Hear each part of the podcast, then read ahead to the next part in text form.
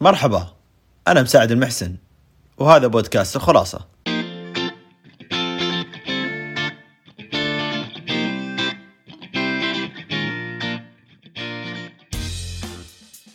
كيف تكون مع الله؟ الله سبحانه وتعالى أعطانا في هذه الدنيا واجبات وأساسيات وما خلقنا لهذه الدنيا إلا من أجلها. أولها وأهمها الصلاة. وأنا لست هنا لأشرح عظم الصلاة وأجر الصلاة.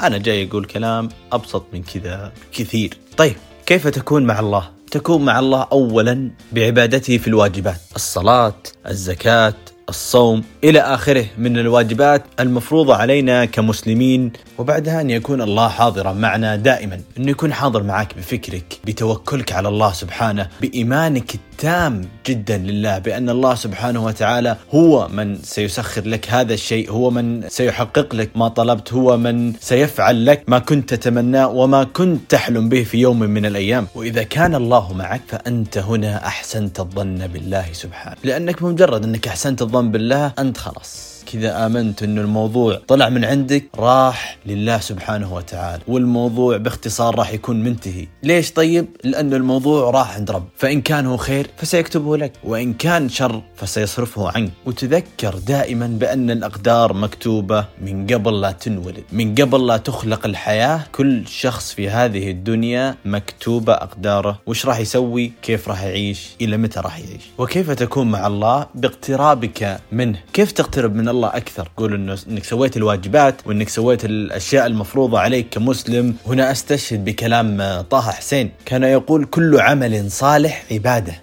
أي مهما كان العمل اللي أنت قاعد تسويه اللي أنت تشوف إنه شيء ما هو بالكبير جدا ما هو بالشيء اللي تحس إنه يسوى لا هو عند الله يسوى. ما في شيء صح تسويه ما تاخذ عليه أجر. وتذكر دائما مقولة اعمل الخير تجده غدا. هذه خلها دائما بين عيونك. مهما سويت شيء صح في الدنيا خير إذا ما لقيت مفعوله في الدنيا الآن راح يجيك في الآخر هو دائما تقريبا خليني بعطيكم مثال نفس مثال الدعاء. إنك تطلبه مثلا في وظيفة.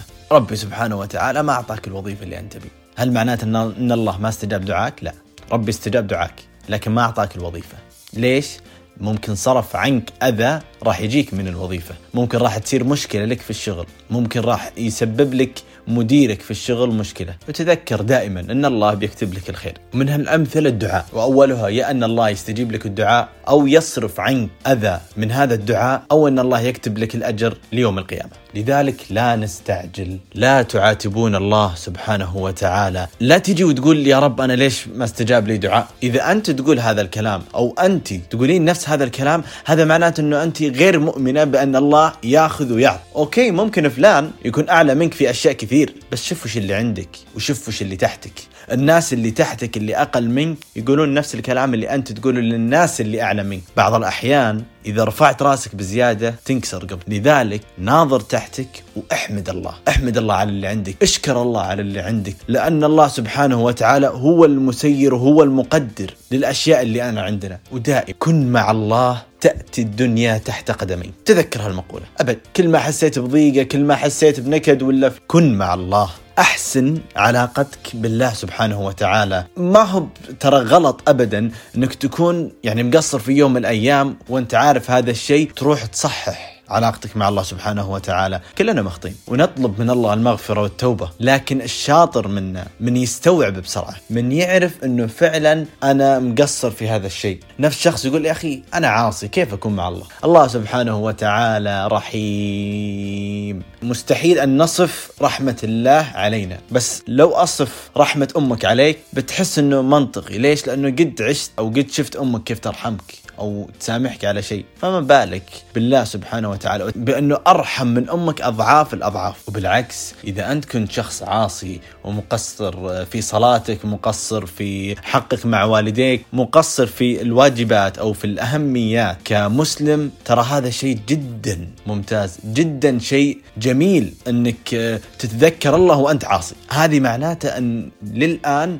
قلبك حي مع الله قلبك لم يمت وإن مات القلب مات كل شيء. وهنا يقول هارون الرشيد أحد خلفاء المسلمين لا تنظر إلى صغر الخطيئة ولكن انظر إلى عظم من عصيت. معروف أو إحنا عارفين أن الله سبحانه وتعالى عظيم جبار وبنفس الوقت غفور رحيم. الله سبحانه وتعالى مهما أخطيت مهما عصيت فإن الله سبحانه وتعالى سيغفر لك بإذن الله. ويقول الشيخ محمد الشعراوي رحمه الله لا تعبدوه ليعطي بل اعبدوه ليرضى فإن رضي أدهشكم. خلاصة حلقة اليوم كن مع الله يكن معك. وإذا كان الله معك فمن عليك. في أمان الله.